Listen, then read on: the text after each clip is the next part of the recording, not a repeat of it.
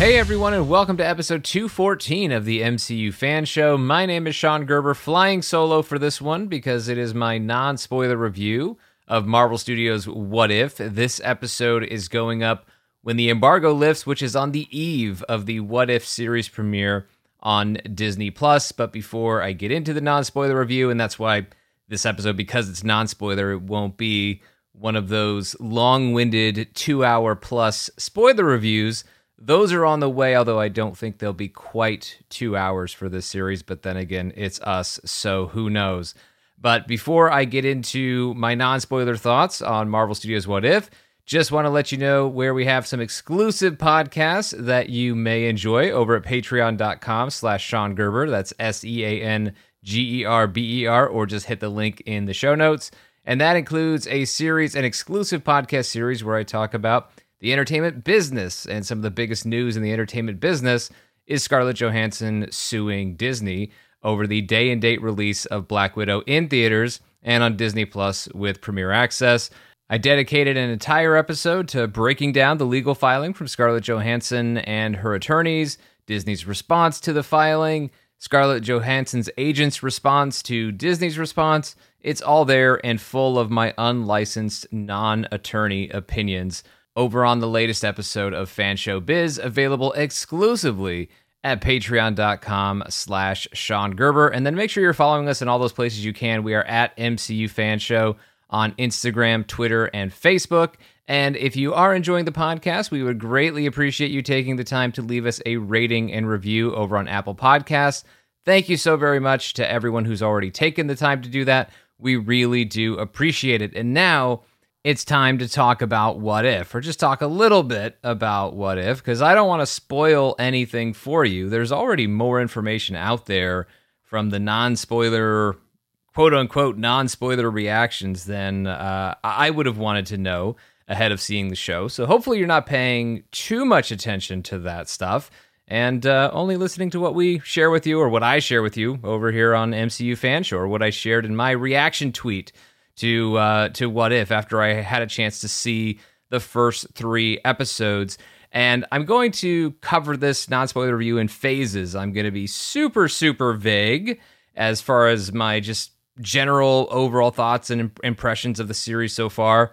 And then I'll talk a little bit about not specific spoilers, but I will get into the episode topics, and I don't think any of this is really that spoilery because it's all stuff that's been out there in trailers and uh, in, in interviews and stuff that the creators have shared, and, and things they've been willing to talk about and put out there in advance of the fans seeing the show. But I'll let you know before I get into those types of details, because maybe you just want to hear the overall impressions and you don't want to hear what uh, what the first three episodes are about, although I'm still not even going to tell you entirely what they're about, just a little bit of a preview of what those episodes deal with. But before I get into anything remotely specific about the episodes, I gotta say, I just could not be happier with the first three episodes of What If. Sitting down and watching the show, I this this has certainly been one of the more eagerly anticipated Marvel Studios series, and I mean, what isn't one of my most eagerly anticipated Marvel Studios movies and series? They're all pretty much tied for first.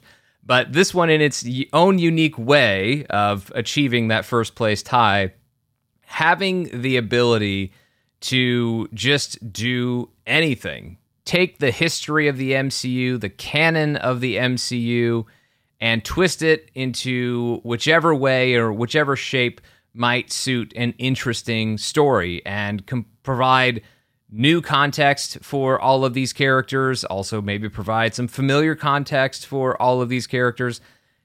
It's just the the endless possibilities of What If that are so intriguing. But at the end of the day, no matter how exciting it is to have endless possibilities, the ones you choose to show in the series, they still have to be interesting. They still have to be compelling. And thankfully they are, at least through the first three episodes. And I think they've done a great job in making full use of the concept of being able to go anywhere, do anything within the Marvel Cinematic Universe, and yet still make it feel like the Marvel Cinematic Universe. Having things that are completely big and bold and new, and yet being able to sprinkle in familiar touches, just moments that kind of feel like other moments from movies in the M C U, but not quite the same. Maybe a line of dialogue that seems exactly the same or it's just a little bit off. Maybe it's a different person who says it. I love the way this show was able to honor everything that's come before while at the same time taking full advantage of the ability to choose a different super soldier. And that's really not a spoiler. You all know about Captain Carter. And so seeing Peggy Carter as a super soldier, I mean, it's been awesome in trailers, in posters, and every piece of imagery that they have blessed us with in advance of seeing the show. But being able to watch a full episode dedicated to Captain Carter was an amazing experience, and they did such a good job with it. And and I just loved every single second of it. The animation was great, the action was great, and then Haley Atwell's voice, being able to hear Peggy Carter, but in this new full-blown superhero sort of context with the suit, with the shield, and everything that she's doing. And it's just another way of Peggy Carter showing us the hero that we always knew she was. I mean, that she already was, whether you're talking about the official in-canon M C U stuff, like, of course, the Captain America films or the Marvel one-shot Agent Carter that was attached to the home release of Iron Man three. You can find it in the extras of Iron Man three on Disney Plus, in case you want to rewatch that. And then, of course, there's the Agent Carter series, which isn't technically part of the M C U canon, although it kind of is, with Jarvis from that series showing up in Avengers Endgame. But anyway, I digress about uh, the canon status of the Agent Carter television series. But getting back to What If, and just to kind of finish up before I go into a, a different phase of being slightly, I wouldn't say spoilery, but just being not as vague as I'm being right now.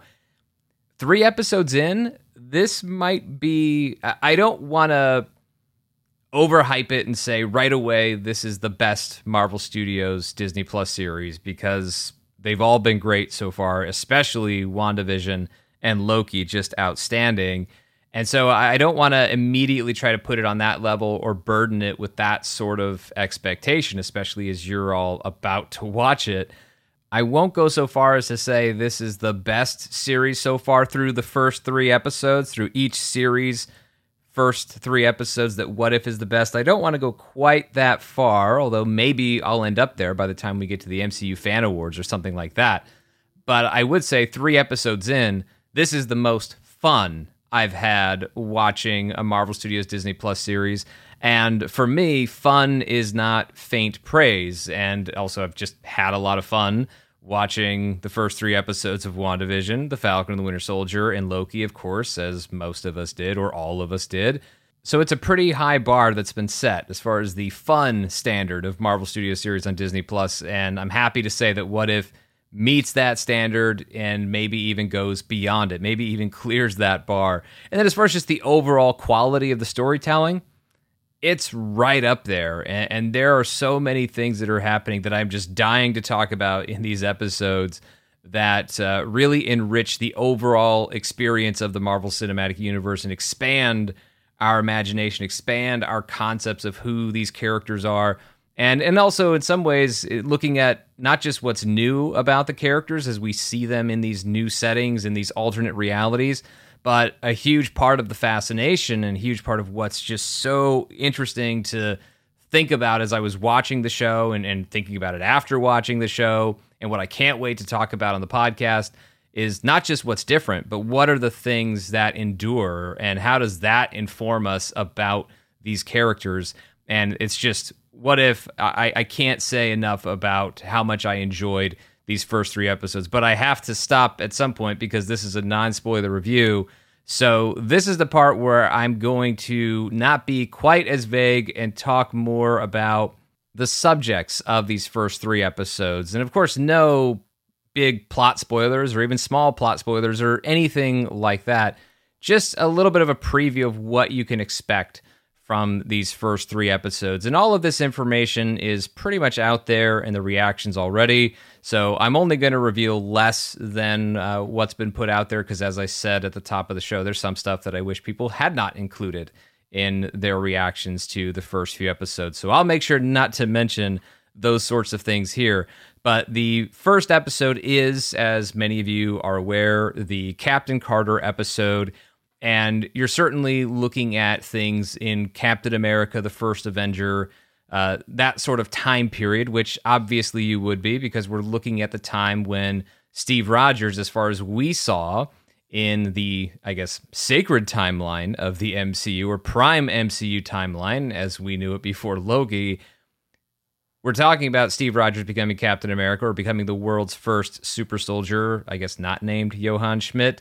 Uh, but in this reality, it is Captain Carter. It's very interesting to see how that actually comes about, and maybe it would be something you guessed, maybe it won't be, but there's so much about that episode that calls back to Captain America, the First Avenger, but also plenty of things that are very, very different that speak to the different style of super soldier. I mean, Peggy Carter is every bit the hero that Steve Rogers is or ever was, but her methods aren't necessarily the same, and the way certain things are accomplished aren't necessarily the same. So you're not just watching Captain Carter go through every single story point of Captain America, the First Avenger. It's not like the person wielding the shield is the only difference there. There are some big ones and some important ones that are all very, very exciting and a huge part of the appeal of the episode. And then for the second episode, it is the T'Challa Star-Lord episode, and it's Chadwick Boseman hearing his voice once again as T'Challa. It is an emotional experience, as I think all of you would anticipate. We're coming up on the one-year anniversary of his passing on August twenty-eighth. We'll be even closer to it when this episode premieres on Disney+ on Wednesday, August eighteenth. And this episode is just magical. It was my favorite of these first three. And when I talk about aspects of these characters that are new, you certainly see a different side of T'Challa's personality that maybe we didn't get as much of in the Infinity Saga, but there's also those those traits that endure. And that was something that uh, there are some moments, there are some quotes from this episode that I think we'll be talking about quite a bit. And certainly they're the types of things that uh, just pull right at your heartstrings and, and, and make you proud to have been a fan of this guy, remind you of how much Chadwick Boseman touched the lives of, of so many in his time playing this part. And, and that's on screen and off screen with everything that he did and, and the man that he was. And to be able to have this opportunity to hear him again, because this performance was recorded before he tragically passed, it was just such a gift to hear him again as this character and bringing back the magic, recapturing the magic that was Chadwick Boseman as T'Challa, as Black Panther, or in this case, as Star-Lord. And this, I mean, it shouldn't be the last time that we get to hear Chadwick Boseman as T'Challa. It was supposed to be Chadwick Boseman going on to multiple Black Panther movies and Avengers crossovers and other team-ups and, and more and more M C U stories. What If wasn't supposed to be the last of it, and uh, there's certainly, and it doesn't fill the void left behind by Chadwick Boseman's passing, because nothing can.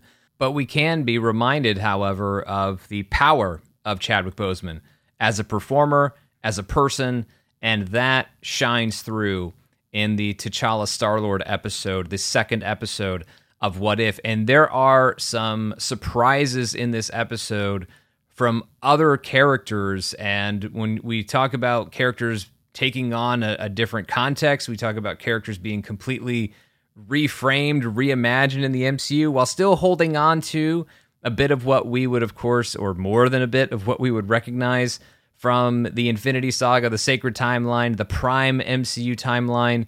I'll just say and leave it at this: T'Challa as Star-Lord is not the only major M C U character that you are going to see in a new light in this episode, and I, I can't wait to see what people think of uh, of the other characters that pop up in this episode in some very surprising, very unexpected ways. Uh, certainly uh, ways that surprised me as I was watching the second episode, and surprises that I was completely delighted by, and I think and hope that you will be as well. The third episode is the one I really want to say the least about, because it's the one that you just haven't seen as much of compared to the first two. There's been plenty of images of T'Challa as Star-Lord and Captain Carter, but not as much in the previews has come out of this third episode. But just to at least give you some hint of the subject matter, there was this, there was an idea, you know, Avenger Initiative, but there was a week in phase one, and it's known as Fury's Big Week. It's that time where three movies in phase one, or parts of three movies in phase one, Iron Man two, The Incredible Hulk, and Thor, they all overlap. They all intersect within one, parts of those movies all intersect within one week for director Nick Fury and S H I E L D. And the third episode explores that, but in a completely different way. And what you will also see in these episodes, or what you may be able to detect in these episodes, is that they play in different genres. And I'm not going to say what they are for each of these episodes, but just know that they are playing with different types of storytelling and different genres within storytelling, within movies or television. And that really just honors what Marvel Studios has always tried to do, and something that Kevin Feige has talked about a lot over the years, where you have a movie like Captain America: The Winter Soldier that plays as a political thriller, or you have something like the Ant-Man movies that play, or the first one anyway, that plays as a heist film. We know that's part of what makes things exciting for Marvel Studios and Kevin Feige and the whole team over there, and, and all of the filmmakers that they've collaborated with over the years, and the actors as well, that they're not limited to being superhero movies. They can be other types of movies that either just happen to feature superheroes or kind of merge with the ideas and, and, and merge with the genre of superhero storytelling. And that approach that has served Marvel Studios so well in movies, in live-action movies and live-action series, with the live-action series debuting this year, that carries forward in What If? That carries forward in animation, this being the first animated series ever for Marvel Studios. Their approach to storytelling and wanting to play with different types of genres to be able to tell different types of stories with these characters and things that you really wouldn't expect, and being able to keep us guessing and keep us excited and engaged as fans. They are true to the spirit of that in What If through these first three episodes, and I have no reason to suspect that they won't continue to do that for the rest of the episodes this season, and presumably in future seasons and on down the line. I was just so impressed by the first three episodes of What If. As I said at the top, I could not be happier with these episodes. I was so excited to check this out. Animation is, as I've mentioned before on the podcast, a huge part of what really developed, or what allowed my Marvel fandom to develop at a at a young age, whether it was the nineteen eighty-two Incredible Hulk series, or Spider-Man and His Amazing Friends, or you get into the nineties with X-Men, you get into, of course, the nineties Spider-Man series, Fantastic Four, Iron Man, a short-lived Incredible Hulk series. Everything Incredible Hulk tends to be short-lived. Incredible Hulk series in nineteen ninety-six, and then, of course, so many different iterations of Spider-Man animated series. In particular, uh, a shout-out to the spectacular Spider-Man animated series from the early two thousands that was uh, that was really great. So Marvel Animation, it's just been... It has a rich history, I think, for a lot of fans. Uh, certainly for me, it does. But now seeing Marvel Studios veer into the world of animation for the very first time, and to see them just completely hit it out of the park in their very first attempt, uh, in their first three at-bats with these first three episodes of What If, to just continue on with the sports analogies, um, it's such a treat. And uh, I, I was just smiling ear to ear. I, it was so uh, it was such a joyful experience watching these three episodes, and I just can't wait to watch them again on Disney Plus and talk about them on the podcast and share all of what make what I think makes these episodes so special in very, very specific, detailed ways. Uh, share all of that in our spoiler reviews on the podcast, and then keep watching the show after these first three episodes, because uh, now I got a, a bit of a wait. Poor me. I've got to wait a few weeks before I get to what would be a brand new episode that I'd be watching for the first time. But, you know, it doesn't matter. Super excited to go back and rewatch the Captain Carter episode the T'Challa Star-Lord episode, and the very, very different and yet familiar Fury's Big Week episode of What If, and I think you're all just going to love them so much, as I know I certainly did. That is where I will wrap up this edition of the M C U Fan Show. Thank you, as always, for listening. Thank you for those of you who support the Patreon and are getting those exclusive podcasts like Fan Show Biz over at patreon.com slash Sean Gerber, S E A N G E R B E R, or just hit the link in the show notes. You can follow us on Twitter, Instagram, and Facebook. We are at M C U Fan Show.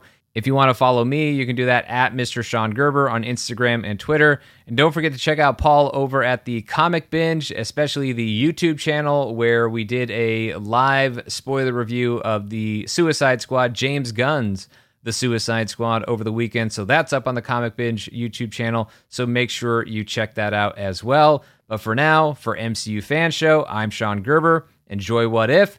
We'll see you next time with our spoiler review of the first episode.